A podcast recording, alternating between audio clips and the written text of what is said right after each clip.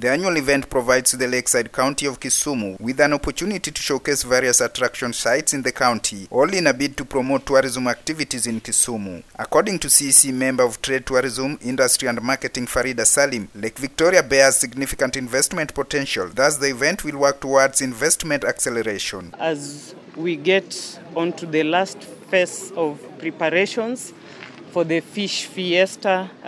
2023, which is a signature tourism event that has been organized by the county government of Kisumu through the Department of Trade, Tourism, Industry and Marketing under the marketing campaign Kisumu My Pride, which aims to promote and position the county as a tourism, trade and investment hub. Several activities such as boat race, kids fun fair, tug of war among others will take place during the event, which commences on Thursday all through to Sunday the 9th of April at Dunga Hippo Point, which is one of the waterfront beaches earmarked for cleanup during the event. Reporting for KBC Newsline from Kisumu County, I'm Philip Miyawa.